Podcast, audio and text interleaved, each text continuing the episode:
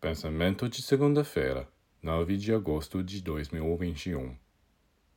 A fim de cumprir seu papel educacional adequadamente, as famílias não devem ter medo de abandonar certas ideias que têm uma influência prejudicial à harmonia da sociedade, pois são eles que ensinam as crianças a desejar acima de tudo seu próprio sucesso, seu próprio bem-estar, mesmo que isso seja às custas dos outros.